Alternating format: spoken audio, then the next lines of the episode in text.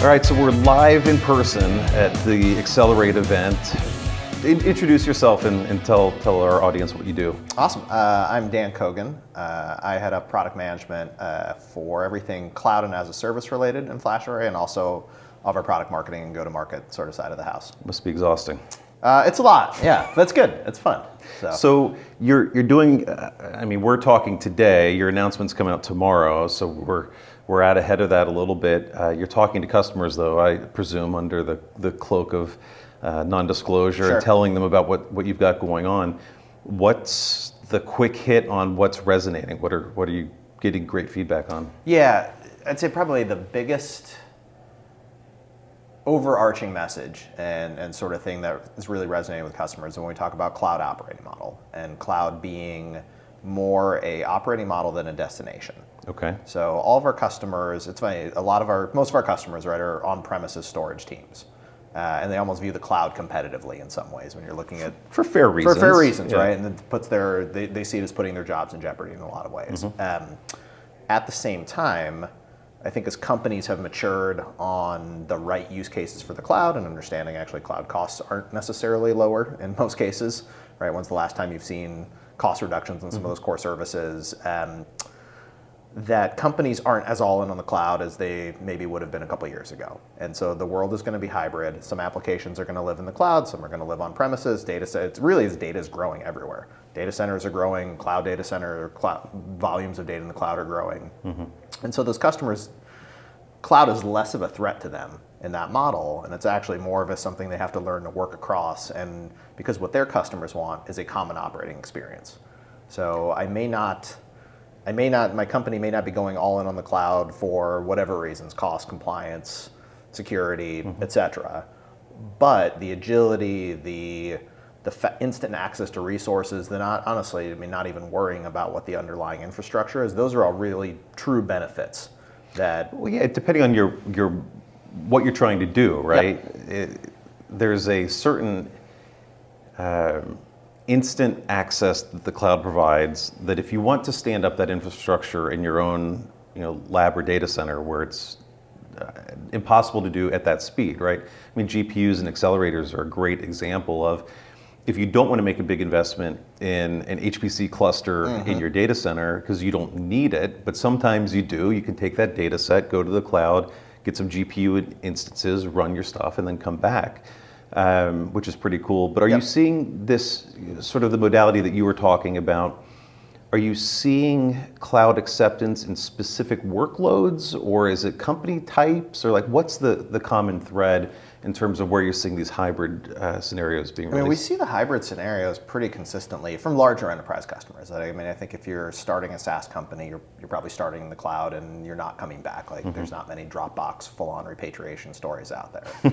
so we'll say traditional enterprise, right? Okay. If companies that build something other than a SaaS software platform.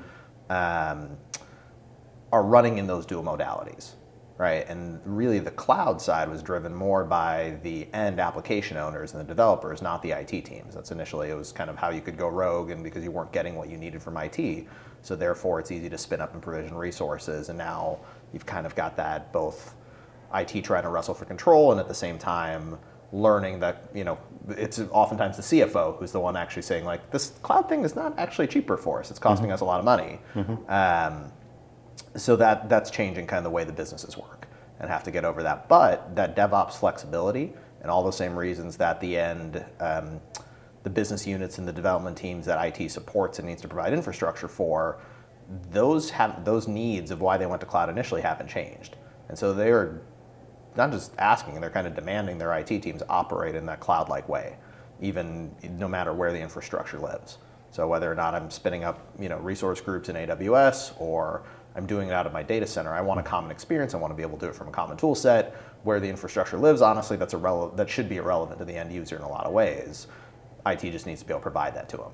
So that overarching message is really, really resonating because it seems to be something a lot of our larger customers are grappling with. Um, and what are they finding to be the right mix? Have, uh, have you honed in on that in terms of? I'm sure it's different for every organization, but how do they know when they found like they knew the bill was too big? Yeah. That the instantaneous nature of the cloud was great, but not worth that bill, perhaps in, in some cases. So where is the right balance? Um, Or how are they finding that? Or is it just know it when you see it kind of a- there's some know it when you see it. I mean, I think there's a mix of if, if applications are already built on premises uh, and the effort level to port's going to be really high and the cost going to be really high, you're probably going to move those necessarily, but you still want to improve the underlying infrastructure around it. Uh, you have certain, again, certain applications you just don't want to build, whether it's in the cloud from a latency perspective. Um, uh, potentially, uh, again, compliance perspective, all those sorts of things will continue to drive that. And other workloads or other net new kind of things, you, you start there and you kind of go there. So I think there's general parameters that, that sort of guide these things. Um, but you really see that more as an enterprise issue that the smaller companies are either going, well, maybe they're all going all cloud, or presumably some some are doing all on-prem as well. Is I that- think as they, it's not, it, it's more of a maturity thing than an enterprise thing. I think Okay. because you have plenty of small businesses who are operating on-prem, Mm-hmm. and that's a whole new set of skills, right? That's going to the cloud. Or a lot of smaller companies don't even have IT departments. They they have an MSP they trust, or Sure. a local you know partner that they trust. So it's not necessarily cloud as a large company versus small company thing. Um, I think it's a it's an age of company is more so. So you know, a couple couple companies ago prior to to Pure, um, uh, I was at a CMO at a company called Azuqua, which was a SaaS app integration platform. We made basically other SaaS apps talk with one another and and, and automate workflows between them, and ultimately got acquired by Okta. Um, but that company, we never had a piece of infrastructure on-prem. We had no data centers. Our, our CFO was also our IT guy, right? um, sounds like a lot of doctors' offices where the, Yeah. the physician tends to be the IT administrator. right, in those kind of yeah, in those scenarios too. So which means they're not.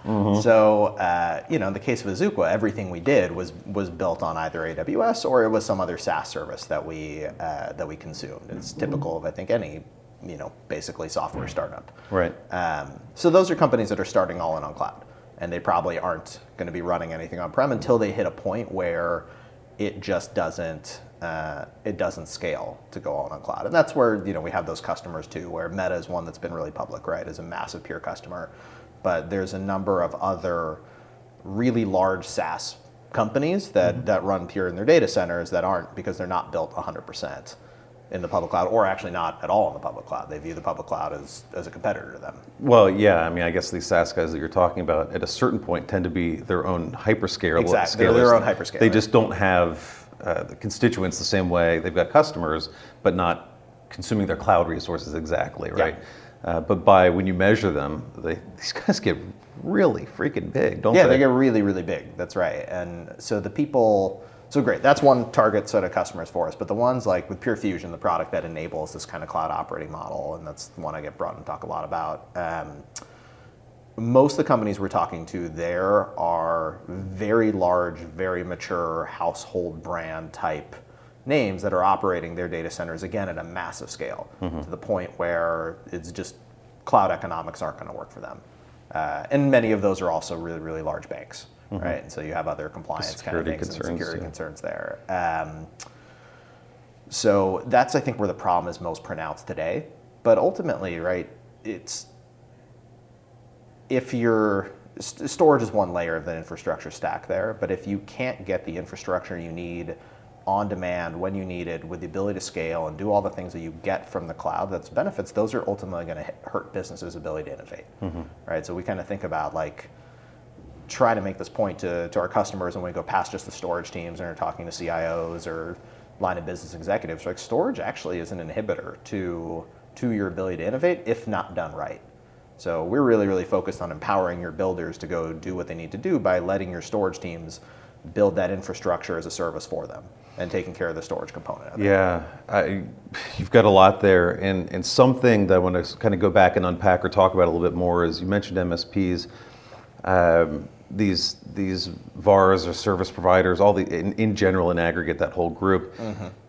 These guys are getting hit with challenges that they've maybe not seen a lot of before. What do you have to do? And I know it's not your job at, at Pure, but what do you have to do to educate this whole cluster of hundreds of, of, uh, of partners to level them up so that when they're coaching their customers, these these small medium businesses or emerging businesses or branches of a larger business, because they're the reliable partner. How do we get them to be smarter about what the options are? Yeah, it's twofold. I mean, fortunately, we're we're mature enough as a company where we have people that are focused on those segments, mm-hmm. right? That that work with MSPs, that work with mature GSIs, that work with VARs, and that that touch those folks, right, and have relationships there.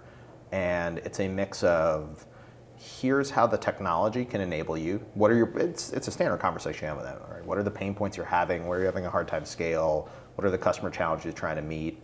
Um, there's a technology component piece of it, but I think what the approach our teams really take is a profitability and sort of service line piece of it too. What are the things, what are the new products and new services you're trying to sell to your customers? How are you going to keep growing your business? Great. How can we then fit into that and enable that and, and push that forward? Uh, you mentioned Fusion, so I think a lot of people know Pure from the Array business, of course, Um but the software side may be a little less less known by everyone. So Yeah. just dive into that a little bit. Yeah. So even before I actually answer that question directly and like talk about Fusion, like Pure at its heart is a software company, right? That was that is. There are a number of companies that build all flash arrays. They're not the same as pure pure flash arrays. Okay. Um, and the whole problem space we we entered in was much more of a software problem than a hardware problem. It's right. How do you design from the ground up um, to tax the flash the, the flash memory itself uh, in a way that it lasts longer and is more durable, right? How do you do data compression? The point where flash economics can be um, can work at scale, right? And compete with with hybrid arrays and disk and those sorts of things. Um, how do you build an automation? Again, it's a, t- it's a TCO story at the end of the day. We try to say storage isn't should not be a commodity. We don't treat it as one. We treat it as an innovation area. But at the end of the day, for our customers, oftentimes it comes down to a TCO equation. And so, how do we make the TCO work on something with potentially more expensive hardware componentry and flash? You have to look at the totality of the picture, right? And so we do. We've mm-hmm. Pure has always been a software company in its heart, right? Is that is why. There's some metal parts too. That, There are, well, no, this, but the software is what makes that metal understood. most optimized, right? And so, and you know, I bristle whenever this in one of the last conversations I actually had with an analyst who's saying, "Well, yeah, you guys you guys revolutionized with Flash, but now everyone is Flash. So what's next?" I'm like, "Well." It's not all built equal, right? There's a reason we grow 40% year over year and are still taking a ton of market share because it's not for new applications. We're winning workloads others Well, had. but I mean, since hybrid came along and disrupted, I mean, some of the early versions were scary. I mean, you saw the same stuff, I'm sure. Arrays with uh, client SATA drives in them Mm-hmm. are now all flash arrays, which is yikes. I mean, that that's scary. Faster than hard drives, sure. Less power, yeah, but not not built for enterprise resiliency and reliability. Yeah, that's right. But even now, I mean, we still see plenty of big brand names where they really haven't done a lot on the software side to take full advantage of the flash. They swapped Yep. out the, That's right. They just the the caddy Yep. and put it. And sometimes it's even a two and a half inch uh, SSD in a three and a half inch caddy going into yeah, a it's storage system. It's the laziest way to check a customer box, if you will, right? Or to kind of say we enter a market. Um, uh, I came I, previous life. I worked at Tableau, which was you know a leader in uh, what the market generally referred to as data visualization. There were a whole bunch of data visualization products that kind of came after Tab. We sort of leapfrog legacy competitors, uh, and they went about it saying, well. Okay, the, the reason the reason they're winning is because you can build a more beautiful dashboard in Tableau. So we're going to work on making our products have a beautiful dashboard builder. But oh they- yeah, there was a whole UI revolution, right? right. But they missed the point. Actually, it wasn't the the end product was not what made people buy the customer. It was the a process to actually find answers to your questions in a visual way without having to write SQL or really know kind of these specialized tools in depth. It was a visual drag and drop interface to go answer your questions. So we actually bristled at data visualization, it was visual analytics, and there's a difference, right? So the analogy basically is you tried to copy, but you went about it the wrong way and you sort of missed the point.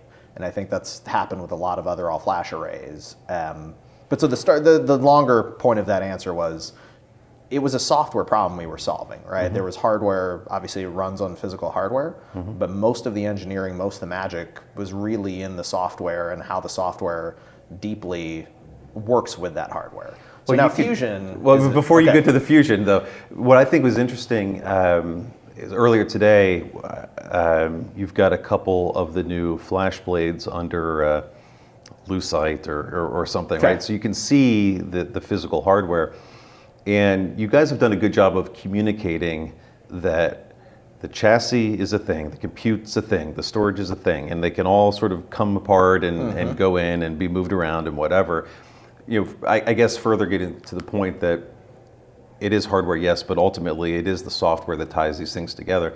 And even the flash modules, I didn't realize, uh, rely very little on the controller, what would traditionally be a controller in an SSD architecture, and much more on the x86 and the software there to manage access at the NAND level. I mean, so there's some interesting things there that, again, I don't think are real broadly known. And maybe Yep. your customers, at the end of the day, don't care that much or whatever. But there are some really unique things there um, that uh, that are worth differentiating. So.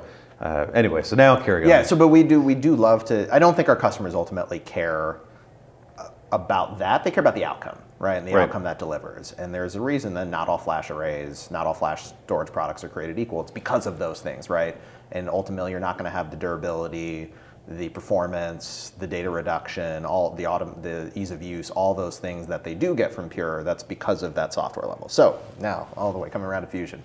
Yeah, 12 minutes later. 12 minutes later, uh, Fusion, like, Fusion is that abstraction layer that in many ways, even like, it, it hides the array. Like you don't, it, it takes, it, it, it, takes one, you go from one array to a fleet of arrays, but to their, and it's a, you know, the simplest way you can say it's a cloud control plane to manage this fleet of arrays, but that's really, again, not the outcome that it delivers. Um, it does a couple things. One is it, it shifts the way ultimately it's a, it's the software layer that shifts the way a storage team operates at its most fundamental level. It- most of our customers today, I think most storage teams today, operate in a generally sort of reactive way. Of they get requests from the business for a volume, some capacity, performance level, some sort of data protection policy, whatever that is, right? And they go react to it, and they then they It's a ticket. I mean, it's they- a ticket. They get a ticket and they try to solve that ticket, and it takes them kind of a while to solve that ticket. Because then you have to really understand the application and uh, what's the performance profile and, and data volume going to be of that application a year into the future, and application developers often don't have any ability to answer those questions. right. So you're guessing. Uh, the, but that's exact. So it's this manual waterfally process based off the ticket, and that's kind of the way it works. With Fusion, that changes entirely, where the storage teams become really SREs in a way, or Okay. builders of uh, builders of on-demand storage pools. So Fusion will- will take their arrays, group them into uh, first into an availability zone. So I can, you know, have these arrays available in we're here in Los Angeles, right? So let's say we have a data center in Los Angeles. So the availability zone is Los Angeles one, and I've got a mix of X's, XLs, C's, all in that availability zone. Okay. So now I've got different performance characteristics off of those arrays.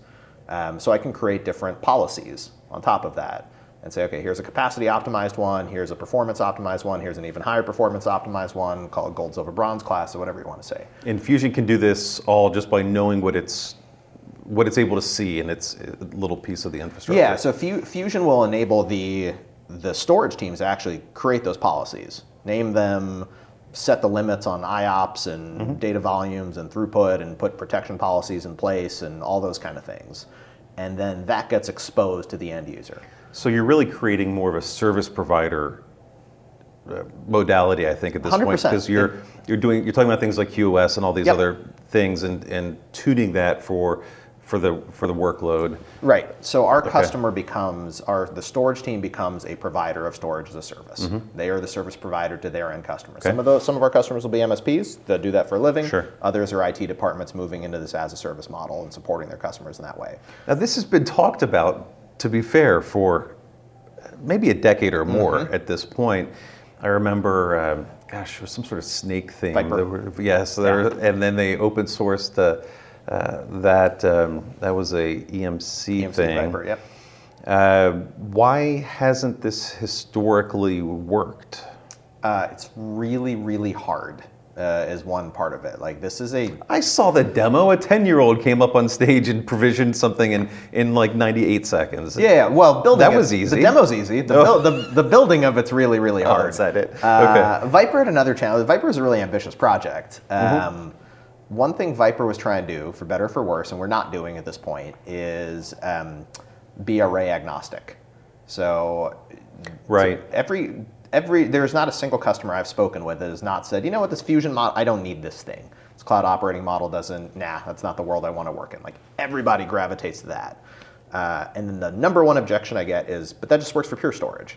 Okay. But I, I don't have just pure storage in my data center. I also Oh, have you- Dell EMC. But you can I tell them I can fix that problem, right? We can Well, that's exactly what I say. I'm like, I'm happy to take those out. Resolve right? that problem, solve. Um, so they're like, what I need is Fusion to work across all those things. And But that I say- introduces a lot of complexity. it does. And I say, well, that's great. I totally get it. Like, I 100% understand that. But I need to be able to make this product successful. And I don't want to repeat the failing of EMC ViPR. And every single person just kind of nods their head. They're like, oh, yeah, okay. They remember point." that? They remember that. Huh. It scarred a lot of people in the industry that- Really? that have been around for a long time. Um, which is why you just kind of saw it open sourced and go away, right? Like EMC just stopped investing there. So we're focusing on right now pure arrays, the environment we can control, mm-hmm. right? To make sure that this works and it works really, really well. And maybe, maybe, maybe one day in the future we go beyond that. I don't see that day anytime soon. Like we have a lot of work to do to go from the flash array family and it's just block right now to ultimately bringing in file to ultimately bringing in FlashBlade and like being that common operating control plane that sits on top of all the storage, block, file, and object from Pure, uh, and kind of can be that end-to-end control plane for Pure. So we have years to go to that journey when everything is kind of working perfectly, and then maybe at the end of that journey we look to. Hopefully everyone's replaced all their storage with Pure anyway, so it's a moot point. But if if by chance that hasn't happened, we go deeper. But that is the vision to get the whole Pure family Absolutely. under that. Would that include uh, some of the cloud delivery mechanisms too? Or Cloud, Cloud Block Store will be uh, in Fusion within the next couple months. okay, so that that's right right there. Yeah, that's right there, and that's a really key piece of it actually, um, because we say a couple of you know the marketing claims. One is limitless scale or infinite scale. At some point, your data center capacity is constrained. So by being able to spin up cloud availability zones of Cloud Block Store, we you can just kind of keep going as far as your credit card will take you. And what clouds are supported? AWS and Azure. Okay. Um, and so that's one piece of it. The other one is we talked about that hybrid world that customers live in, right? And so Cloud Block Store, based on the Purity operating system, it really is the first, uh, we'll call it true SDS product that Pure has built, right? Okay. It is the same operating system that runs on Flash Array CXXL, but built on different backend infrastructure provided by AWS and Azure. Um, but with that, you get that common data plane. And so you have really, really good application and data mobility between your cloud and on premises. Fusion being that control plane that can orchestrate that, and you can seamlessly, transparently move a workload from an on prem availability zone into a cloud availability zone without the application being disrupted, without the, the end application team you know, having any kind of a downside impact from that. How much of that can be policy driven or rules driven. It's all policy driven. So that okay, so you walk through a couple scenarios where where that workload might migrate for whatever reason. Just what what are you seeing or what do you expect to see? Yeah, potentially. Like, I want to be able to create copies, you know, copies of, of the database to be able to do dev test or Okay. analytics off of those, and I want to offload those into the cloud and do that there. So that's one of the things you would do, right? That's that's a scenario that applies there. Um, or you know, I'm.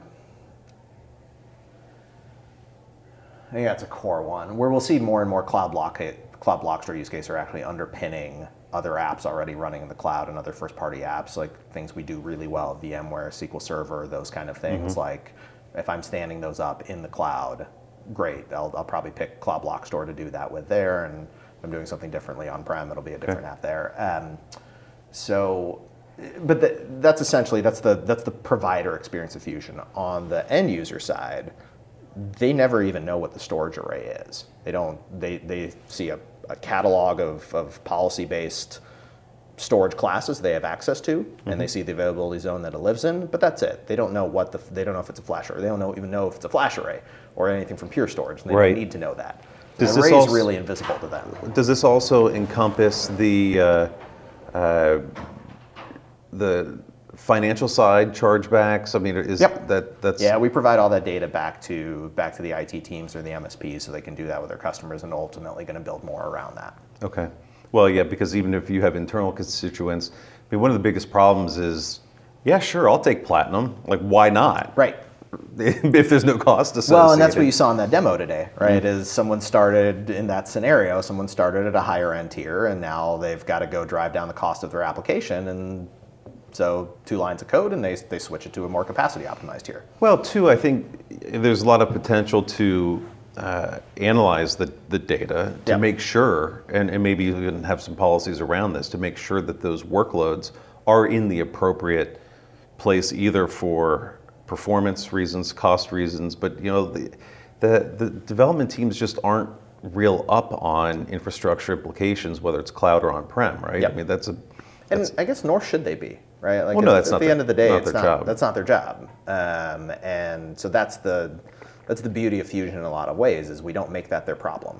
And today, in an on-premises world, in a cloud world, it's not. Again, right? They go pick. I mean, I, I would argue people don't even really look at the storage in the cloud, like EBS being the leader of cloud block storage. Mm-hmm. Uh, most people aren't actually buying EBS; they're buying EC2 or RDS or some other service that just comes with it. Right. So they're not even thinking about that layer of the infrastructure, um, which is kind of how it should be in the on-prem world too. Like I'm happy that the application developers have no idea necessarily that Pure Storage is behind the covers, uh, and that's the thing that's enabling them to have that experience. That shouldn't matter to them. They should just be able to get the resources they need that perform the way they need to and fit their cost model and all their other policy model. So So you're you're talking too about, I mean, this improving service, improving delivery. Um, I mean, you guys are talking a lot this week too about uh, the as a service model and some of the new things you're doing in Evergreen. I mean, maybe give us a little hit on that in terms of the progression on on those parts of the business too. Yeah, there's in some ways it's there's a new offering and there's some rebranding going on, right? So what was Evergreen and we had you know kind of different support classes of it, Evergreen Gold, Evergreen Silver, gets renamed Evergreen Forever. Uh, what was Pure as a Service uh, gets renamed uh, Evergreen One, and which the coming new to Pure, not being, you know, I- obviously I wasn't born at Pure, I had jobs before that. I hear PaaS, I think platform as a service. So I was always Oh. like, yeah, it's really weird. Why do you guys call this? Like, no one instinctively thinks of PaaS as Pure as a service. It's, it's a it's a really known term. Sure. So I think there was a fair amount of confusion around that. Um, so th- those those services those haven't exactly changed, but there's been a bigger emphasis on the Evergreen brand itself because that is a core piece of differentiation with Pure, and this foundation of Evergreen ability to upgrade your hardware, upgrade your software, do it completely non-disruptively. I mean, we still have you know arrays out there from like the M series that are five, six, seven, eight, nine years old, mm-hmm. right? That have been upgraded in place up to the latest controllers, latest software. So that that foundation underpins a lot of our technology. Even that underpins Fusion. Fusion wouldn't have been possible for us to build without that evergreen nature in place and the ability to non-disruptively move data across arrays mm-hmm. and those sorts of things. So those two offerings, you know, while you call it a rebrand, it's a, it's a doubling down on the foundation of Evergreen. Um, the new piece to the mix is Evergreen Flex, which uh, is a subscription. It's, it sort of splits subscription and capex, where it's a software subscription and the hardware is purchased uh, in a capex model Okay. um, at a, you know, really a, basically a cost price. So we're we're charging you, we're we're monetizing our customers on software. We're selling the hardware essentially at cost, kind of in that way. Um, but it's less of a financial construct, and I think it's more, again, around you're just buying, you're buying storage capacity in an Evergreen Flex model, and then you can deploy that capacity on the hardware that fits your need, and so you're not over provisioning or having to buy too many arrays of one model or too many arrays of another model and trying to again guess what you need. You're subscribing to capacity, and then can Right. purchase the hardware that matches the performance needs you have or the application needs you So, have. so this is a tricky one. Not that it's you know, that you guys are doing anything you know, terribly weird. It's just that I think the industry has gone head over skis to a certain extent on everything as a service, mm-hmm. And it's really hard to tell sometimes between what's really being delivered as a service and what's um, and how much of it's just a, a dollar leaseback model that's being stated a, a different Right. way. Ever- it's more of a financial model. Evergreen Flex, yeah, and this, I mean, the, the Evergreen Flex, you could argue, is a financial model versus uh, what used to be Pure as a service. Now, Evergreen One is truly an as a service where you're just subscribing to SLAs. Okay. Uh, and and then we are we are meeting what you subscribe to. We're bringing Okay. in the hardware when you have when you need additional headroom. We're up in front of that with more capacity. Like it, that is that truly is an on-premises and and cloud service. Because the same way you buy Cloud Block Store including the management though too, right? including the management as well. So that truly is a fully managed service Okay. versus yet some customers actually said, you know what, I don't really want the fully managed service. I just I, I want an OpEx way to buy, uh, which isn't what Pure as a service was intended to be. Okay. So Evergreen Flex will scratch that itch, if you will. But again, I think it's more than just a subscription way to buy and more than just a financial model. It really does provide a lot of flexibility when you are what you are subscribing to is is ultimately capacity essentially or or array credits, right? And then you you Yeah. choose what you want to apply those on. Well, how do you manage that versus cloud costs then? Because it gets very cloudy in the consumption.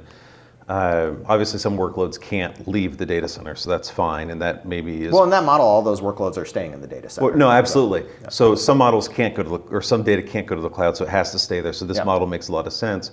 But if it's a if it's a workload that can move or a data set that can move, the consumption model is very cloud-like. So Mm-hmm. how do you do you still manage to be less expensive then, or how do you reconcile the, the, the cost at the end of the day? Yeah, ultimately, we and even our customers today who are in cloud and are using our Cloud Block Store product, they're coming to us. Outside there, there's a subset of customers who they're buying into just the I run Pure on-prem, I want to run Pure in the cloud. Everything we talked about, kind of that data plane consistency and application consistency, that's great. Um, there are other customers who don't run Pure at all on-prem today that are still coming to Cloud Block Store and our cloud product, uh, and that is predominantly a cost savings.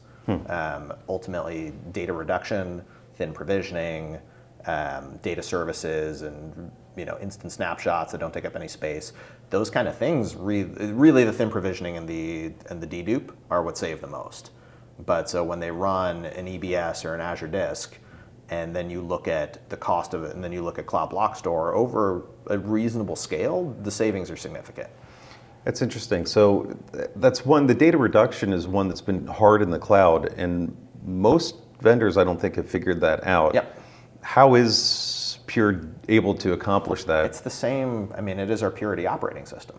It's the same. It's the same thing we built to solve. Like again, to build an all-flash array, it was a big data reduction problem. Mm-hmm. Well, there's a number of problems, like what again, the the resiliency and the longevity of the flash, but also the ability to store an adequate amount of data at scale on it. You needed to, to crack data reduction. So that's not built into our hardware. That's built into our software Right. that does that it's the exact same software, right? So all of the patents and all the IP that went into building Purity and, and building on-prem Pure what it is gets ported into the cloud, right, and carried there, and that data reduction applies um, to to those cloud-based applications. And so that really is, I mean, that, again, that's the core of the special sauce behind Pure and what makes it work on on, on the on-premises flash array hardware and the FlashBlade hardware is the same thing that's that's making it work on top of the cloud hardware. Do you find? I mean, taking the software to the cloud is not trivial, but That was very non-trivial. it was um, t- actually taking the software to the cloud. It can be trivial. Like you know, ultimately it runs in a VM. You just stick a VM up there and, and Okay. run it. That doesn't really work though, right? In any kind of level of scale. Taking our software just the way we design our hardware, we had to design that software to run on the inf- the hardware that was made available by the cloud vendors. And I'll use the term hardware loosely. right, which is not the same. The APIs aren't the same. So every time you do this The in a new APIs aren't cloud, the same. The services aren't the same. That's a lot of new the- work each it- time. correct. So it was, you know, we we first launched Cloud Block Store for AWS, and essentially, like on launch day of that product, we went to go work on the Azure product, and that was over a year for a pretty sizable engineering team to go build Mm-hmm. that to the to the performance and you know product quality scale that we had because again, it's not an easy port, and that's part of the reason we haven't done Right. GCP yet is. It's also going to be a massive lift, even though I know the customer demand is there. and so you've got customers in the cloud only, which is Yeah. pretty remarkable. Yeah, it's it's not the largest percentage, but there are some. And, but and- it, the fact that it's happening is and we're seeing more. There's one uh, who we're pretty advanced with in a, in a POC right now. It's just kind of been hitting my desk. Um, and again, they had one of those C, CEO, CIO kind of level decisions of we're out of the data center business. Our leases are coming up. We're going to move everything to the cloud. You know, kind of damn the torpedoes. Like go. We're we're into the we're into the cloud. And again the cloud, and then all of a sudden their costs are like astronomical compared to what they were expecting it to be. Mm-hmm. And now they're scrambling for okay, how do we how do we reduce our costs? And they start to look at the parts of their bill that are really high and reducible, and they find Cloud Block Store through their research, and now hmm. they're coming back to us around that, right? And so, and, and again, in that scenario, it's going to be thin provisioning and data reduction are the things that are going to save them a massive amount of money over the cloud bill. Can you tier on different cloud storage types as well at some point using the, you know, if you're on using the high performance block Yeah. and then maybe like their archive tier or is- Yeah, we can. We try to make that as we build that into the solution in kind of the smartest way possible, so we don't give a customer too many options.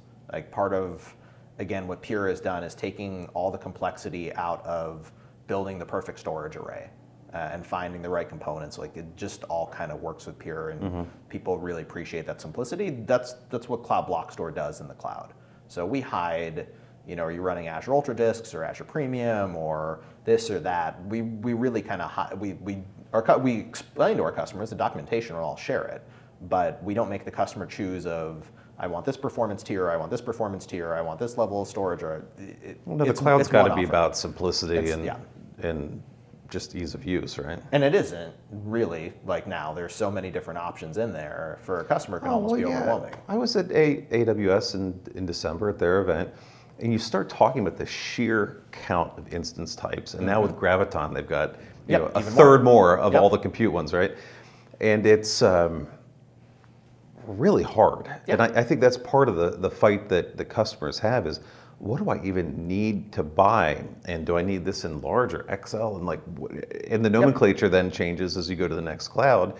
And you know, we talk about things like data portability. Oh, you don't like that? You just hop over to the next uh, the next cloud and carry on, right? But it's not that simple. Nope, not at all. So that's that's the simplicity we're trying to provide them, right? At least on the storage side. Interesting. We left Fusion uh, without talking about um, cost. Uh, How is that licensed? How does that manifest itself? Yeah, so Fusion is, is going to be an add-on product, Right. Um, at least in the uh, I got to remember our new names, the Evergreen uh, Flex and Evergreen Forever models. Mm-hmm. Okay. Um, essentially, when you're not buying a storage as a service from us, because Fusion enabler storage as a service. So in the artist formerly known as PAS, the Evergreen One, you're you're buying our storage as a service, so our technology that enables storage as a service is kind of part of that. Um, but in the other ones where you're trying to build storage as a service using those components, Fusion is, a, is an add-on layer to that. So think of it as a um, as being based on effective use, essentially effective use capacity. So it rough math will probably add about 10 to 15 percent to the to the total the total solution cost. Interesting. Okay. But in a lot of customer research we've done, the savings on a storage team's perspective is massive. Like we're talking about a 50, 60% reduction in storage administration work. And so that's time back people get to do other things and go other ways. Your, store, your array utilization rates are a lot higher. Your developer productivity is much higher. So um, in all of our research and all of the feedback has been pretty positive on that's, that's, a, that's a small price to pay for the, for the ultimate advantages we get. We've talked a lot about developers. I'd be remiss if uh, I know you're not a container guy, but if we didn't talk a little bit about Portworx and what's going on there. What's the latest in terms of the integration with uh, the core Pure Business and like just what's what's going on? Yeah, I mean, in many ways, we want to make well, not many ways. We we want to make FlashArray the best hardware platform to run Portworx on. Okay. I mean, one of the beauties of Portworx is it isn't restricted to any hardware platforms, but we work closely with that team to really kind of optimize around the flash array and. Um, they have their concept of cloud volumes essentially is what is what Portworx enables delivery of. That works in public clouds. So if you this cloud volumes concept works in the three major hyperscale public clouds, the only on-premises platform it works on is FlashArray.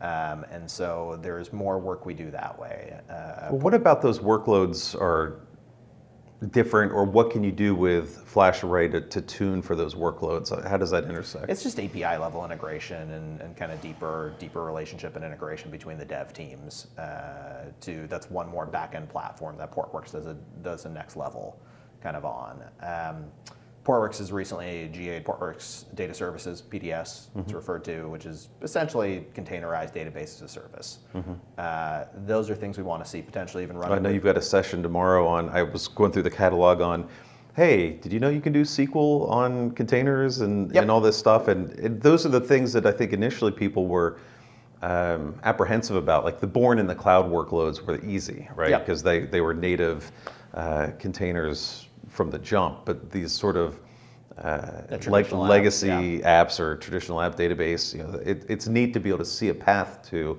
containerization for those guys. Yeah, and Portworx may you don't have to necessarily be a Kubernetes expert to be able to spin that up with Portworx Data Services. That's again part of part of the value prop there, but could we have Portworx data services running, you know, across on-premises flash arrays under the Fusion umbrella? Like those, those are the kind of conversations we're having with the Portworx team, trying to find those next levels of integration. Well, yeah, and I know, I mean, you're obviously a good VMware partner. and We yep. don't want to disparage that relationship. However, there's a big question mark about where investment's going to be going in, in VMware on a go forward basis, yep. at least next year and beyond. Yeah, and if customers look, if that accelerates, and again, no one knows where it's going necessarily, but uh, if customers do look for, does that, does the change with VMware ownership accelerate people's move to Kubernetes? If so, then our Portworx partnership is going to be really, really beneficial that way. But it doesn't change any of the investment we're making around VMware. It's a well, no, it's obviously, right? yeah, it's it's uh, still the enterprise operating system, if you will, right? Yeah, and we've really, really invested a lot there to be deep out ahead of vVols and working closely around VMware in the cloud and with the Cloud Block Store there. And so, in general, like that is a that that partnership for us is paramount of importance, and everything we're doing with Portworx isn't to me doesn't it doesn't we're not shifting dev resources right. that way right it's, right. it's supporting customers where they're where they are where they're going and we expect them to keep going in place with VMware right which is why we're still so far out ahead of everything vVols and continuing to continuing to invest there um, so that's one area. We recently did an event called Pure Dev, uh, which okay. is targeting more of the DevSecOps audience. Mm-hmm. Um, and the, those automation people. We did that jointly with Portworx, right? Okay. So that was us trying to kind of find that overlap in um, an audience of, of automation people within companies and automation engineers and DevOps sort of folks um, that have traditional storage that are looking at containerized applications, PDS being great, again, kind of productivity tool for developers, um, and the DevOps people need to make that infrastructure available to them. It's those people that are automating the availability of infrastructure resources right? So I think you'll see more and more co-marketing across FlashArray and Portworx as well. Hmm.